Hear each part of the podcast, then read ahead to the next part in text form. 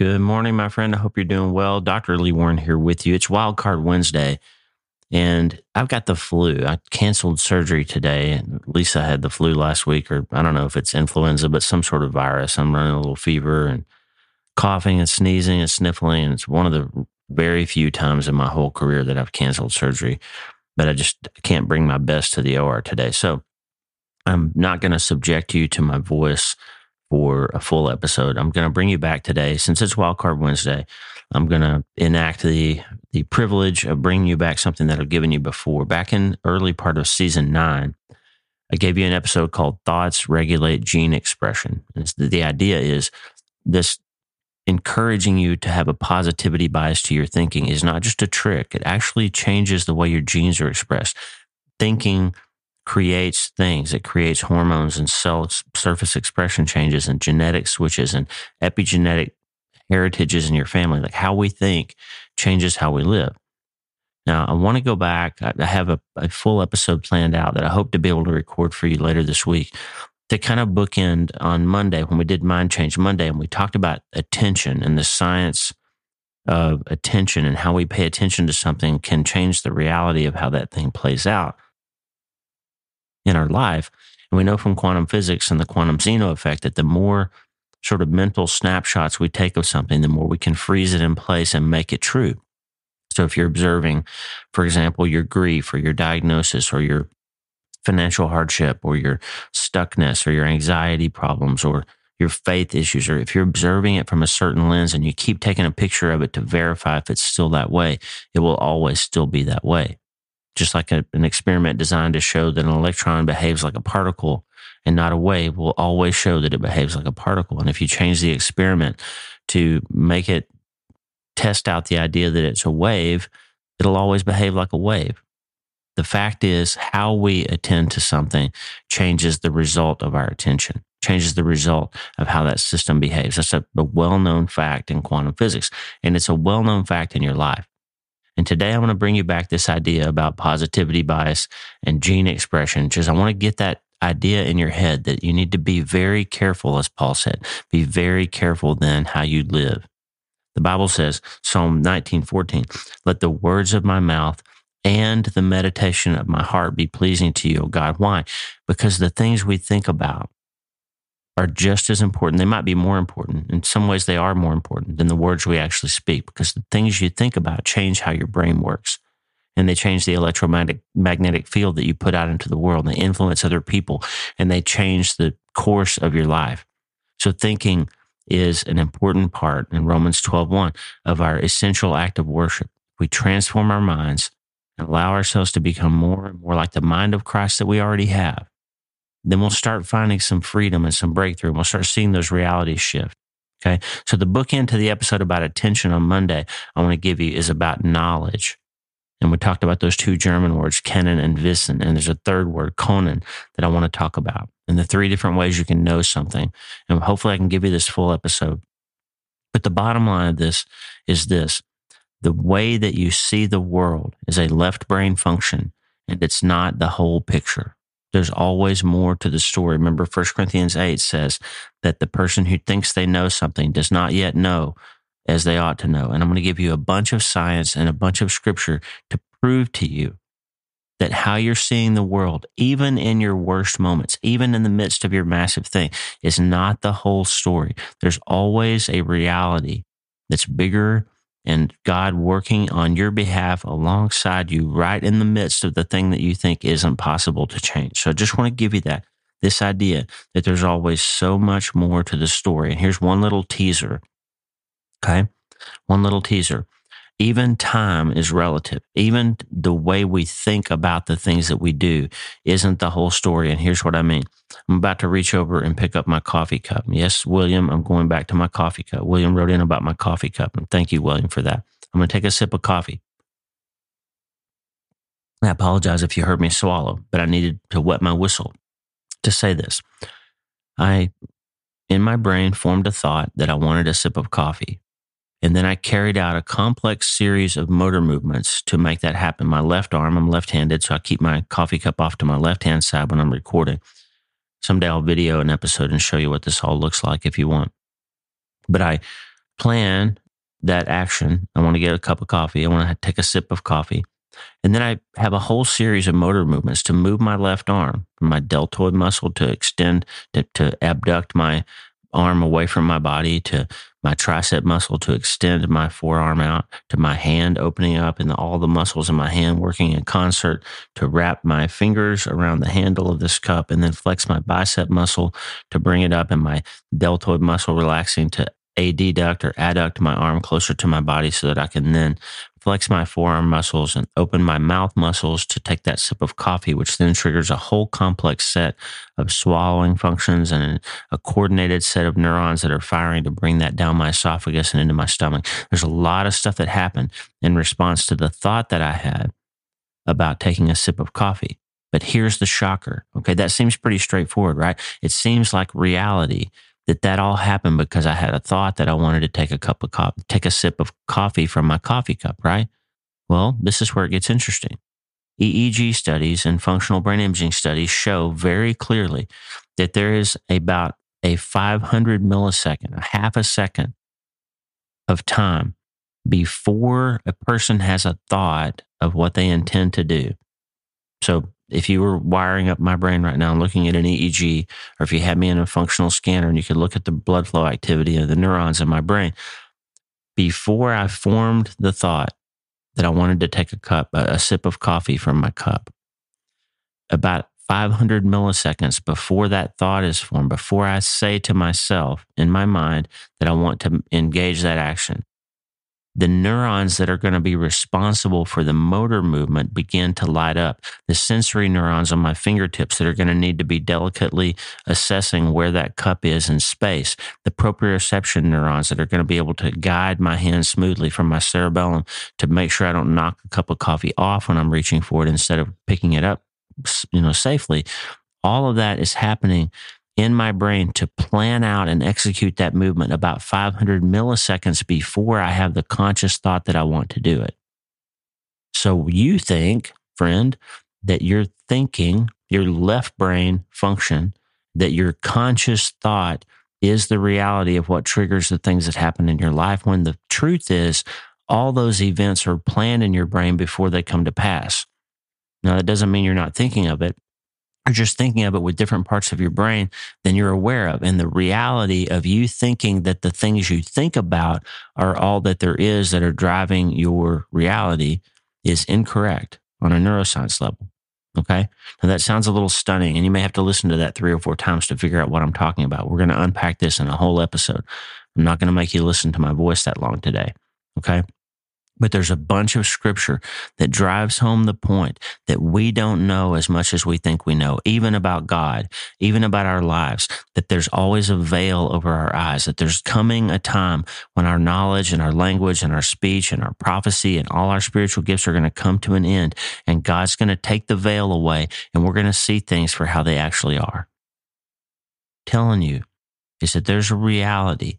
And if you can learn even when you're hurting so badly, even when you're so stuck, even when you're so tired, even when you're so frustrated, even when you're so anxious, if you can just learn to acknowledge to yourself that there are things in this moment that are happening. God promises that they're for my good, that there's another perspective that, that maybe I can't see right now, but it is equally true. And you can get yourself unstuck from that quantum Zeno effect and you can start acknowledging that maybe I can't see that light right now, but there is still light there.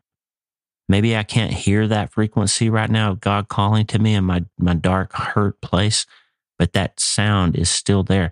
And maybe I can't feel that reality right now, but it's still there. And learning to be able to shift that attention, to understand that there's things happening even in what seems like real time that aren't even hap- that have already happened or are about to happen that are going to interplay with this moment and I can learn to trust that quantum physics reality, that even time is relative, even perception is relative, even what I think I see and the way that I think I see it is relative to God's overarching power and goodness and mercy and his plan in my life. And if I can keep that perspective in mind all the time, then I can start to understand that there is no moment and no place where I'm out of his reach. That's what Romans 8 is all about. There's no place deep enough, high enough, far enough, wide enough that you're away from Him, that He's not able to reach into your heart and help you or come alongside you. A long time ago, Plato talked about the process of trying to inspire other people with our ideas. He said he there's this process of a spark that crosses a gap. And he said, suddenly a light, as it were, is kindled in one soul by a flame that leaps to it from another. And friend, that's what I want to give you today. Even if I can't convince you that there's another reality that's good for you, even if I can't convince you to believe that hope can be found, even in this darkest moment, I just want to maybe show you a little bit of light. And maybe that light will jump across the gap and spark something in your heart. And you'll start to just feel a little tingle of something that tells you that this day and this situation and this moment isn't all of the story.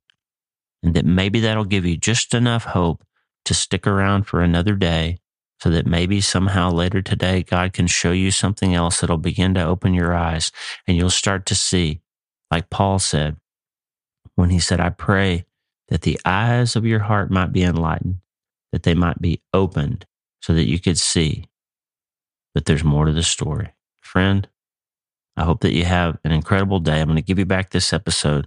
Thoughts regulate gene expression. And there's so much coming. I can't wait to go down this rabbit hole of neuroscience with you. We love you. We're praying for you. Don't forget the prayer wall. And don't forget, you can't change your life until you change your mind. And before you can do that, I have one question for you. Hey, are you ready to change your life? If the answer is yes, there's only one rule. You have to change your mind first. And my friend, there's a place where the neuroscience of how your mind works smashes together with faith and everything starts to make sense. Are you ready to change your life? Well, this is the place, Self Brain Surgery School. I'm Dr. Lee Warren, and this is where we go deep into how we're wired, take control of our thinking, and find real hope. This is where we learn to become healthier, feel better, and be happier. This is where we leave the past behind and transform our minds. This is where we start today. Are you ready? This is your podcast. This is your place.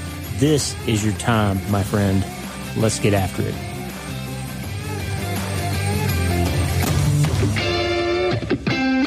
Good morning, my friend. Dr. Lee Warren here with you. It's time for some self brain surgery. Now, today, I want to give you a little conversation that I told you about two days ago. On Thursday, I threw back an episode from a while back called Positivity Bias is a Superpower. And this idea that just getting a bias towards positivity is a tool that you can use to help yourself navigate when life gets hard. That's true.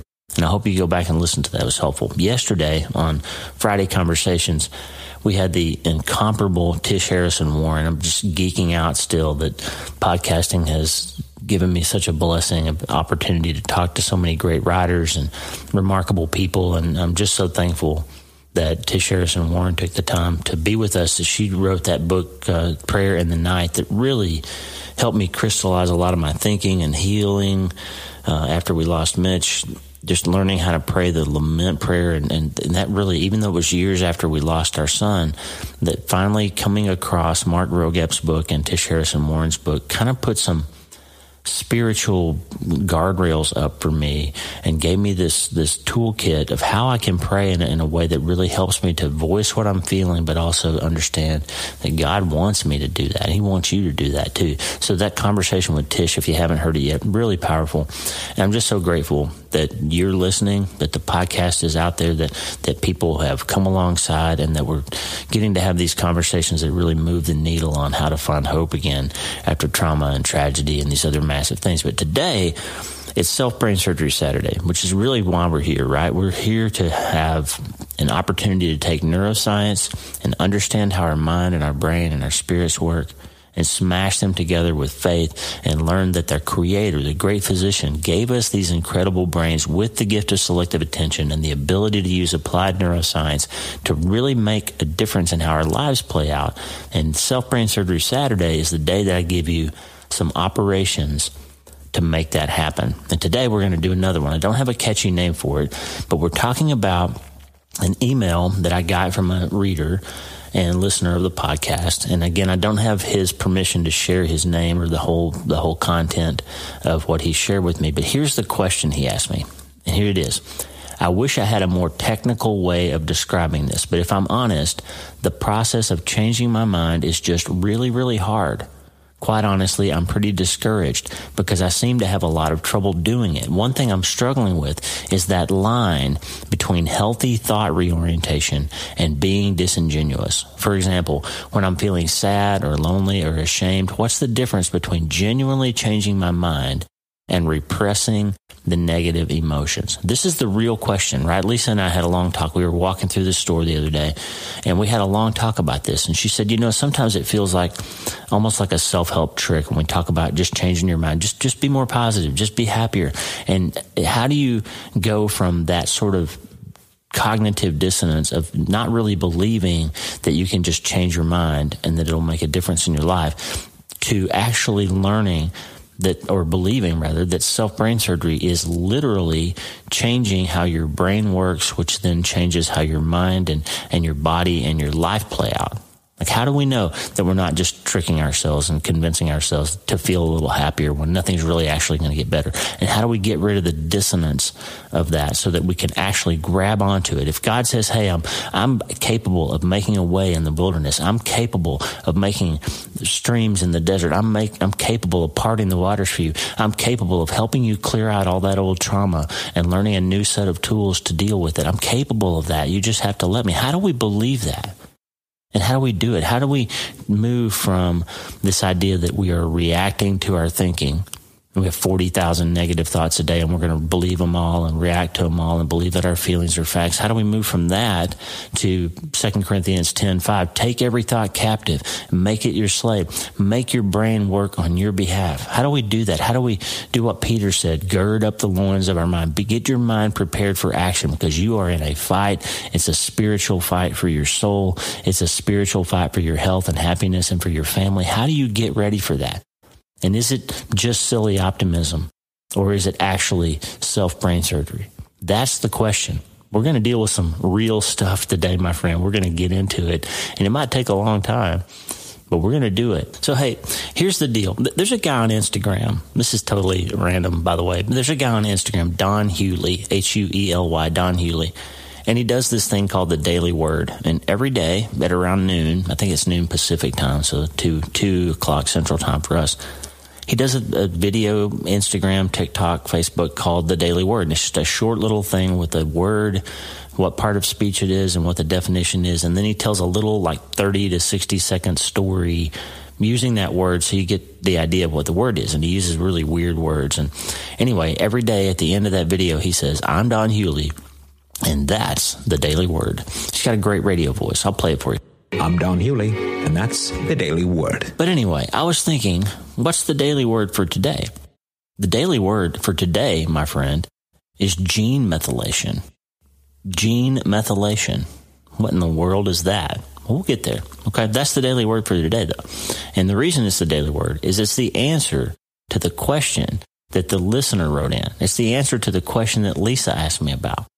My friend Chris Cook, I was on his podcast, When Today's great podcast you should listen to, by the way. He's got a book coming out next year, and he's been through a lot of a lot of issues. He lost his mom. He's got multiple sclerosis. He's been through a lot, and he's written this incredible book that'll be coming out, and he'll be on the show in a, in a month or so to talk about it. And his premise is self help is bogus, that you shouldn't talk about self help, that there's a real pathway to change, to making your life better, but it's not self help. And his point is that there's all these self help gurus out there that talk about all these things you can do to change your life, right? And most of them are just gimmicks, they're just hacks. And you and I both know that to be true. And so the, the problem I have in this personal development space, the problem I have writing books about how to change things is that there's a there's a huge credibility gap between the the the people that are purely guru types, like the ten percent happier, like they don't even try to tell you that they can change your whole life. They just try to tell you here's a here's a neuroscience hack, here's a thing you can do to make your life a little better, and it does work but it doesn't produce this sort of massive change. If you've gone through some massive thing, like a like a loss of a child or something tr- tremendous like that, it doesn't really move the needle enough. Ten percent happier isn't enough. So those little meditation hacks or neuroscience hacks. They're not enough. And then there's these sort of pure guru types that, you know, they have the, the seminars and teach you how to get your mind under control so you can walk across coals and, you know, all that kind of stuff gets you pumped up. But the problem with that is, you know, that one health, one self help book after another isn't enough, and that's why it's a eleven to fifteen billion dollar industry, and that's why you can't just read one book and have your whole life be better. That's why there's every one of those guys writes another book every year or two because it doesn't last. And then on the spiritual side, there's there's all kinds of preachers that say just live your best life now and have an abundant life and all that stuff that goes along with you believe and you have enough faith that God will take care of you and you won't have any problems and he'll give you lots of money. And that prosperity gospel doesn't ring very true either. Because each of us, all of us know that life really is hard and things do happen to good people. Bad things do happen to good people. And the whole problem of theodicy, of suffering, is real. And you can't just have more faith and expect all your problems to go away. And then we discover, if you really start reading the Bible, that the Bible never actually says any of that stuff. So, so we have this whole chasm between spiritualism on one side that says you can be happy if you do certain set of things or have enough faith or give enough money to the all the way the other end of the spectrum, which says spirituality doesn't have anything to do with it, but you get your neuroscience under control or you learn how to meditate or you do this thing or take this supplement or go to my seminar or buy my book, you'll be happy. But in between, we have our lives where it doesn't work and certain things can wreck you and you don't know what to do. Or something that happened when you were a little kid can change your brain, or something that happened when you got deployed to Iraq can change your brain, and you don't feel comfortable in your own skin anymore. And, and uh, after 20 years, you're, you're drinking or you're doing something else to try to control that feeling so you can just try to live your life, right? It's hard. And so, how do we actually change things for the better? How do we do that? Is it po- is it even possible? And so when I say, when you turn on my podcast for the first time, if you're new around here, and this is the first time you've ever heard me say it, I say, change, you can't change your life until you change your mind. Am I just being one of those gurus? Is it silly? Is it disingenuous, as my listener said, as Lisa and I talked about? Let me say what he said again have a lot of trouble doing it, the mind change thing. I'm discouraged. I'm struggling with the line between healthy thought reorientation and being disingenuous. For example, when I'm feeling sad or lonely or ashamed, what's the difference between genuinely changing my mind and repressing the negative emotions? That's the question for the day. Let me tell you why you can really change your mind, my friend. Here's the reason. The word of the day I'm Don Hewley. I'm not Don Healy.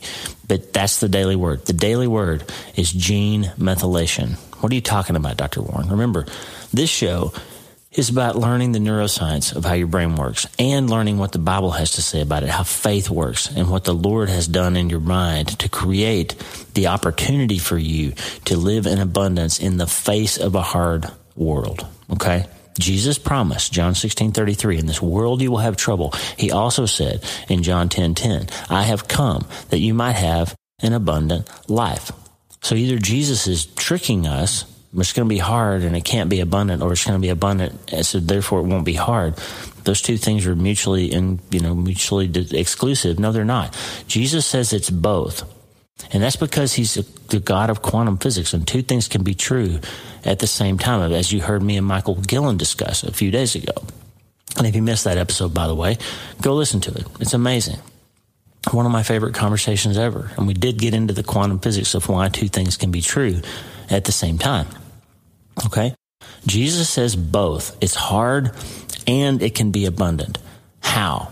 I'm going to tell you how right now. Gene methylation one of the Ten Commandments of self brain surgery. And if you haven't heard that, go back and listen to the episode called The Ten Commandments of Self Brain Surgery. But one of them is this little phrase that I give you that we need to believe that thoughts become things.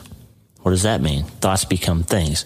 Let me tell you, when I put you in a functional MRI scanner and I tell you to think about your grandma's kitchen and what the cookies smelled like, I can watch the neurotransmitters in your brain change and blood flow patterns change in your brain. I can watch things happen in your brain in real time in response to what you're thinking about. And then I can say, hey, remember that you told me that your uncle did that thing to you when you were nine, and that has changed your, your feeling of security and safety. And what does that feel like? Go back in your mind and remember that event and what it did to your life. And then I can watch your brain morph into that negative, dark time in your life.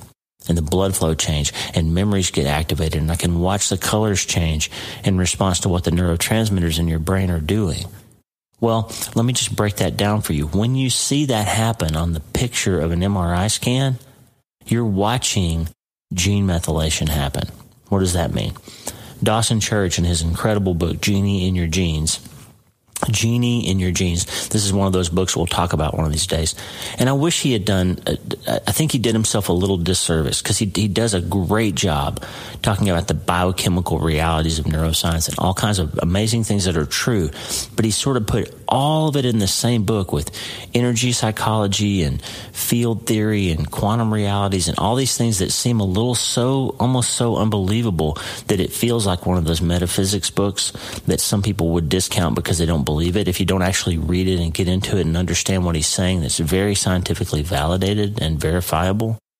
So there's a chapter, chapter 11 in Genie in Your Genes, where he talks about biochemistry and how biochemistry affects happiness. And it's real. It's true. And I'm going to just give you this information, okay? Because I'm a biochemist, my undergraduate degree, summa cum laude from Oklahoma Christian in biochemistry. And then I went to medical school where we studied biochemistry and medicine and physiology and anatomy and pharmacology and all that stuff. And now I've been practicing neurosurgery and neuroscience for 22 years since I finished my residency, okay? And I can legit say I'm sort of an expert in this space. We're going to talk about biochemistry today. Okay. So the difference between silly optimism or just telling yourself, Hey, don't think about that. Just let me just be grateful for a few things and feel a little bit better and, you know, drink a cup of coffee and go for a walk and I'll feel a little better and I don't have to feel sad. And I'm just going to put a smile on my face and go on. That's, that's okay. You can do that and you will feel somewhat better. But I want you to understand that you don't have to live in response to those feelings of what happened when you were nine, or what your dad said to you when you were eight, or what your wife did to you when she left, or what your husband did to you when he cheated, or what the doctor told you the diagnosis was and that wrecked your future. you lost your husband, or your, your child died, and it's wrecked your future, and you don't think you can be ever okay again. I'm telling you, you can learn how to live in a world where those things happened but you can change your response to them and you can learn to be hopeful and happy and have purpose and meaning in your life again. Because if you are still alive, then you have a purpose, friend. There's a, there's a reason why you're still here and you can be happy again. Why do I care if you're happy? Well, because happy people drink less alcohol, exercise more, live longer, take less medicine, spend less time in the hospital, have better relationships, pass on better stories and better financial situations to their family members. Happier people have better lives than more hopeful, hopeless people do. Okay, now Christians get all into this weeds of arguing about the difference between joy and happiness and all that stuff. And I'm not saying happy like whistle a tune and pretend like everything's okay type happiness. I'm talking about that deep sense that you're going to figure out a way to go forward in your life and you can still have purpose and, and maybe even smile and laugh and find a new way forward again. That's what I call happiness. And you can call it Christian joy if you want to. We can argue about that. The, the, the word the Bible uses, Makarios, literally is best translated happiness. And the enemy, by the way, remember we're in a spiritual fight. The enemy wants you to think that you're supposed to be happy and that's the, that's what he sells to the world and happiness is being pursued as what can I do to make myself feel what I want to feel right? And they set that up as being an enemy of Christianity where they say well if you, if you really want to be happy you should be able to you should be free to do whatever you want to and pursue whatever you want and sleep with whoever you want and buy whatever you want and watch whatever you want and think whatever you want and take whatever you want. If that's the definition of happiness, then yes, I'm not arguing for that. I would suggest that it's a cheap trick of your spiritual enemy to think that things or circumstances are what makes you happy. They're not. What makes you happy is having purpose and having a future and a hope. That's what happiness is. Okay. So call it Christian joy if you want to. I don't want to get too far in the weeds of that. So just call it whatever you want, but I'm going to use the term happiness. Why does it matter? Because you have a set of genes that are coded for the biochemicals that create your feelings of happiness and wholeness and reward and purpose. And that biochemical system is there for you. You were created with a brain that wants to feel happy. Okay? And what happens is we respond to life events and we start with a baseline of a set of genes that are either switched on or switched off based on our parents and the things that happen to them. That's called epigenetics, right? The genes that we inherit aren't the whole story. It's how those genes are programmed to be switched on or switched off that tells more of the story. And the good news about that is you can control most of that switching on and switching off through the process of gene methylation or acetylation. And you can do most of that by changing how you think. Okay, that's the short summary of what it means when I say thoughts become things. Okay, here's the deal neuroscientist Richard Davidson. Based on what we know of the plasticity of the brain, we can think of things like happiness and compassion as skills that are no different from learning to play a musical instrument or tennis. It is possible to train our brains to be happy. My friend who wrote the letter to me, the email, it's not disingenuous to say, I feel sad and I want to change my mind so I won't feel so sad anymore. Then is, am I just tricking myself? No, you're not. You're learning to take advantage of something your creator gave you. Selective attention and neuroplasticity to be able to change the chemical environment of your brain in a way that affects the transmission of impulses in your brain to create neurotransmitter changes through gene expression that then create hormonal changes that then create cell surface receptor changes that then create cell division triggers and ultimately produce a whole set of physiological and anatomical and neurobiological realities in your life based on what you're thinking about. And that makes it really clear. It brings into sharp relief why Paul told you in 2 Corinthians 10:5 to take every thought captive. Why? Because every thought that you have, my friend, switches something on or switches something off in your brain that either helps you to navigate your life better or hurts you and harms you and keeps you stuck. Okay? That's the reason. And that ought to sink in for you, my friend. When I was a little boy, my dad once in a while would take me out in the woods in the Jeep or we'd be deer hunting and we'd be out in the woods somewhere on some true track road and we'd get to a place where there was mud. And you could see the tracks of the road going down into this mud hole. And you'd start driving forward and it would start to be pretty clear that if we kept going forward, we were going to get stuck. Like the, the, the mud was getting higher and higher on the wheels. And it just become clear that that road wasn't going to allow us to get any farther forward. And if we wanted to, to not get stuck, we better back up out of there. And fortunately, we had the, the ability, the vehicle had a reverse gear in it, and we were able to switch gears. And my dad could back us up out of there and then go find another path to where we needed to go. But if he kept just going forward in the face of the evidence that the situation was getting muddier and muddier, we were going to get stuck. And then we'd be out in the woods in the middle of nowhere in a big mud hole and unable to move forward or backward at that point. And we'd be hosed, right? It's a scientific term, hosed, by the way. That's the daily word. Not really. So think about that for a second in regards to your thought life. You have a, a thought that pops into your head. I feel really sad today. I'm really anxious today. I'm really upset about this. And I guarantee you, so, so if you do a thought biopsy, it might be true that you're feeling that. It probably is. Yeah, I feel sad. Why do I feel sad? Well, I have, I lost my son 10 years ago. I'm feeling sad about that. Okay, that's that's reasonable. That thought is true. I lost my son and it makes me sad. That's true. What happens next? And let's make it even more. Let, us say you haven't lost a child. Let's say it's something more um, consistent with all of us. You feel sad because somebody talked about you at work yesterday. You, you overheard somebody crapping about something that you did at work one of your employees, or you're feeling sad because your coworkers went out for a drink after work and they didn't invite you So the next day you're just kind of sad. and You're not quite, you don't really have a, an awareness of why it feels sad. But then you kind of biopsy your thought and say, you know, maybe I feel sad because they kind of, they ignored me. They didn't invite me. They were talking about me. They did whatever behind my back. This thing happened and it makes me feel sad. So what happens next? If you biopsy the thought and it is true that that thing happened, right? It's true. And that's, that's reasonable then, you say to yourself, to feel sad about that. It's reasonable.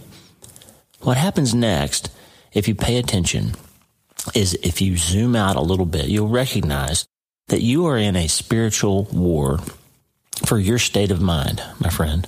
And if you're not a believer, okay, if you don't believe in heaven and hell and God and Satan and all that, at least recognize that your brain will do this to you. Okay. If you want to just look at it in neuroscience terms, your brain has a negative voice inside it that biases you towards negativity.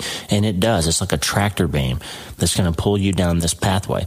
I think it's spiritual warfare. And I think the enemy of your soul, Satan, wants you to go down this pathway because when you do, you can't do anything productive or good or help anybody or make any progress in your life towards being whole or honoring God with your life. Now think about this path for a second, okay? You feel sad, you biopsy the thought, you recognize that it's because something real happened and somebody did mistreat you, okay? What happens next? Almost every time. It's not the devil doesn't show up in a red trench coat with horns and a pitchfork and say, "Hey, I'm going to tempt you right now and drag you off into something bad." It doesn't do that. What happens is somebody sidles up in your mind and puts their arm around you and says, Oh, you poor thing. They really did hurt your feelings. That's terrible. You're such a good person. They shouldn't treat you like that. And it's not fair. Let's just sit here on this bench. Tata calls that the bench of ain't it awful, by the way. This, this bench that we sit on in our minds that says, ain't everything awful? Isn't it terrible? Just think about it and admit to yourself that this happens. You're hearing the voice inside your head. You feel the comforting arm of somebody with their arm around you who's a good friend who's just helping you think through this problem. And it's so bad that they did that to you. And I am so sorry. You don't deserve that. You're such a good person and nobody should ever treat you that way. And it's a shame. And how dare they? And you should be really upset about this. You ought to, you ought to, you know what you should do? You should send them a text message and you should really let them have it. That, that's what you need to do. Now, let's just recognize for a second, friend, that that thought process that you're in right now is a muddy two track road. Okay. And just ask yourself, just, just think about the downstream consequences of continuing down that true, that muddy two track road of thought. Okay.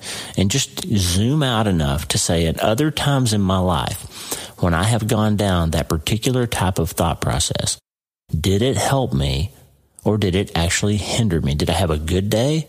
Did I make positive change in my life and help others and influence people and get my work done and be efficient and, you know, do all the things I wanted to do for that day? Or did I tend to have it affect me negatively and be late for work and take extra time getting ready and have a hard time deciding. I don't even look good in the mirror and I don't feel good in my skin today and I don't think I look pretty or I don't think I sound smart or I don't think I'll be able to go to this meeting. And I'm going to cancel that because I don't feel good and then they hurt my feelings and I don't trust the people that I work with. And did it lead down that sort of thing?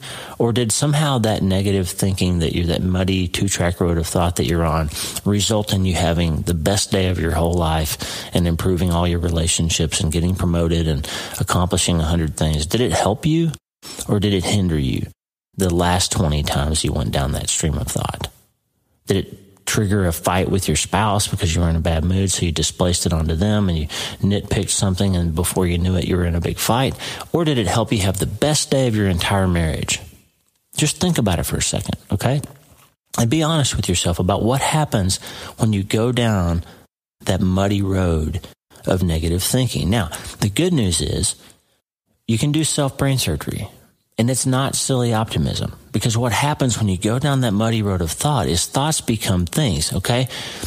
It's crystal clear from the biochemistry that the way genes get expressed. So if you, if you back up and understand that good feelings come from neurotransmitters like dopamine and serotonin, okay? And when you have increased levels of them, you feel better. And when you feel better, you make better decisions and you do better things and you have a better life. That's clear. Okay. That's why people give you antidepressant medicine when you feel certain symptoms because you're trying to give you more dopamine and serotonin. Okay. So if it's crystal clear from the biochemistry that feeling better produces is the result of having increased levels of neurotransmitters like dopamine and serotonin. And if you understand, because you're a super duper trainee biochemist now, if you understand that those chemicals come from genes that get switched on and off by the process of methylation or acetylation, and the genes that code for the production of those neurotransmitters change in real time in response to our thoughts, because that's true, okay, then you would say to yourself, gosh, if it helps me to have higher levels of neurotransmitters that create positive feelings, and it hurts me to have lower levels of them, and I know that thinking down a negative train of thought, even if something really did happen, if I know that that triggers the expression of genes that code for less of those chemicals that I need to feel good, then why would I choose to go down that road and create a biochemical event in my brain that is harmful to me? Why would I do that? When I can instead put my brain in reverse and back up out of that mud hole and go a different direction with my thinking. That, my friend, is what Paul's talking about in 2 Corinthians 10:5. He says, "Take every thought captive. Quit driving forward into the mud hole when you don't have to." Okay? Now, I've already ranted for half an hour here. And I'm not ranting, but I just really want you to understand when I say these silly things, like you can't change your life until you change your mind, or thoughts become things, or feelings aren't facts, they're chemical events in your brains. That's really true. That's real biochemistry. Okay. It's real methylation of genes and whether they get expressed or not that makes you feel happy or sad. The whole world's looking to feel better and they're using pills to do it and they're using alcohol to do it and they're using sex to do it. And you can do it by changing your mind, by deciding, I don't want to spend a whole day in that hole. Now, if you're really stuck, if you, if you have a chemical issue, a brain injury or something that, that you can't make those chemical changes in your brain, you need help. Okay. You need a therapist. You need medication. You need a doctor. Sure. There's roles for those things. Okay.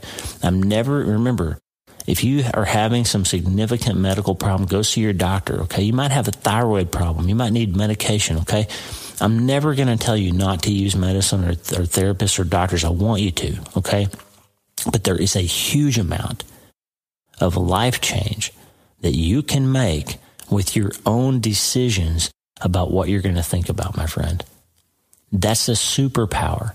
It's incredibly important. It's self brain surgery. It is not silly optimism. It's not disingenuous. You are changing the methylation and acetylation of genes in your brain that code for the production of neurotransmitters like serotonin and dopamine. And those neurotransmitter levels are what triggers the entire neurobiological cascade of things that turn into how you feel and how you move and how you speak and what you think and how good your memory is and all those things that turn into how good your life is my friend. Now let me give you one example. Second Corinthians chapter 1. This is one example of how you can drive further into the mud hole or you can back up out of it and change your life. Paul, who's an apostle, and remember the backstory. If you read the book of Acts, this guy's been shipwrecked, snake bit, flogged, jailed. I mean, this guy's been through it, okay? He's been through really severe things, major traumas in his life of trying to be a Christ follower. Okay. So none of us have been, at least none of us in the United States that I'm I'm certain of. Some places in the world where you're listening, you may have actually been arrested or flogged or those kinds of things for your faith. And if you are, we, we are praying for you and we love you and we're grateful that you're so faithful. But for most of us, we've been made fun of, maybe, maybe scoffed at a little bit for our faith sometimes, but most of us haven't really been scathed for our faith. But listen to Paul here. Praise be to the God and Father of our Lord Jesus Christ, the Father of compassion and the God of all comfort, who comforts us in all our troubles, so that we can comfort those in any trouble with the comfort we ourselves receive from God. Okay, go down to verse 8. We were under great pressure in Asia, far beyond our ability to endure, so that we despaired of life itself. Indeed, we felt we had received the death sentence. Okay, that's a that's a lot of pressure, right? They're in real trouble here. They're despairing of life itself. They think they've received a death sentence. And then here's the, here's the this blows my mind what he says right here. But this happened that we might not rely on ourselves, but on God who raises the dead. He has delivered us from such a deadly peril, and He will deliver us again. On Him we have set our hope that He will continue to deliver us. You see what He does here? He's in the middle of a serious problem. It's not over. He's not looking back and saying, Yeah, God did that so I can have faith in Him now. He didn't decide at the end. He's in the middle of it. He's despairing of life itself. But he says, You know what? God's delivered us from deadly peril before. He's remember he's been in jail, he's been flogged, he's been shipwrecked, he's been whipped, he's been you know abandoned and abused and con- and condemned and all that stuff before, and God delivered. He he lived through it. So he says, wait a minute, God who can raise the dead, I've seen him do it. He's delivered us from deadly peril before, and he will deliver us again. And so I'm going to set my hope on him that he will continue to deliver us as you help by your prayers. You see what he did? He changed his mind. He was despairing of life itself. He was driving down the two track road and getting deeper and deeper in the mud, even though the real problem was still there. Okay. He didn't, he didn't say, I changed my mind and God took the problem away and God made everything work out and he gave me millions of dollars and, you know, made me in charge of everything. He didn't do that. He didn't even eliminate the situation. He just decided that God had proven himself worthy of trust in the past, and therefore he wasn't going to give up hope, and he was going to change his mind. And just a few chapters later in this same book in 2 Corinthians, he reminds us, 2 Corinthians 10:5, you better learn the secret of dealing with hard things, and the secret is take your thoughts captive change your mind. When you're despairing of life itself, even in the middle of the problem, my friend, you can change your mind about it. You can decide to have hope. Even, remember in Acts 4, he tells us about what Abraham did. Against all hope, Abraham in hope believed. Even in the worst moments, you can still just believe in hope and you can decide to change your mind.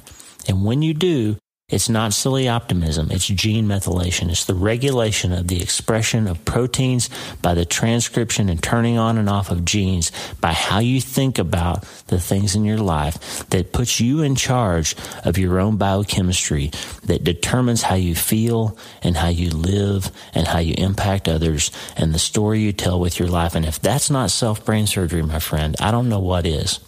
This is good news. It's good news because we can change our lives by changing our mind. And it's not silly optimism.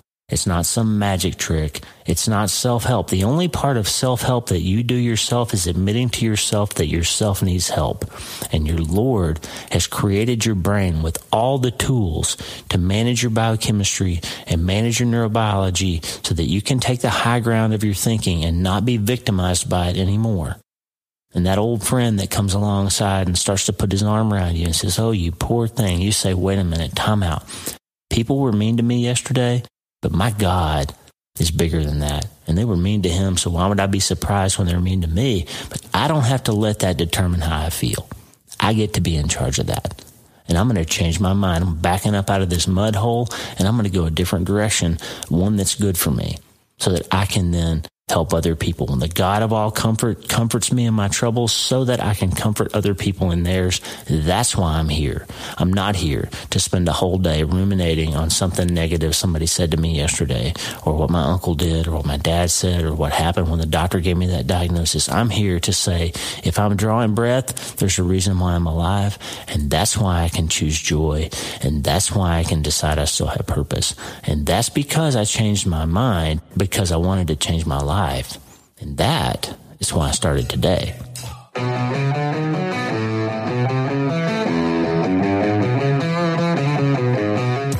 Hey, thanks for listening. The Dr. Lee Warren podcast is brought to you by my brand new book, Hope is the First Dose. It's a treatment plan for recovering from trauma, tragedy, and other massive things. It's available everywhere books are sold, and I narrated the audiobooks. Hey, the theme music for the show is Get Up by my friend Tommy Walker, available for free at TommyWalkerMinistries.org. They are supplying worship resources for worshipers all over the world to worship the Most High God. And if you're interested in learning learning more, check out TommyWalkerMinistries.org. If you need prayer, go to the prayer wall at wleewarrenmd.com slash prayer, wleewarrenmd.com slash prayer, and go to my website and sign up for the newsletter, Self Brain Surgery, every Sunday since 2014, helping people in all 50 states and 60 plus countries around the world. I'm Dr. Lee Warren, and I'll talk to you soon. Remember, friend, you can't change your life until you change your mind. And the good news is you can start today.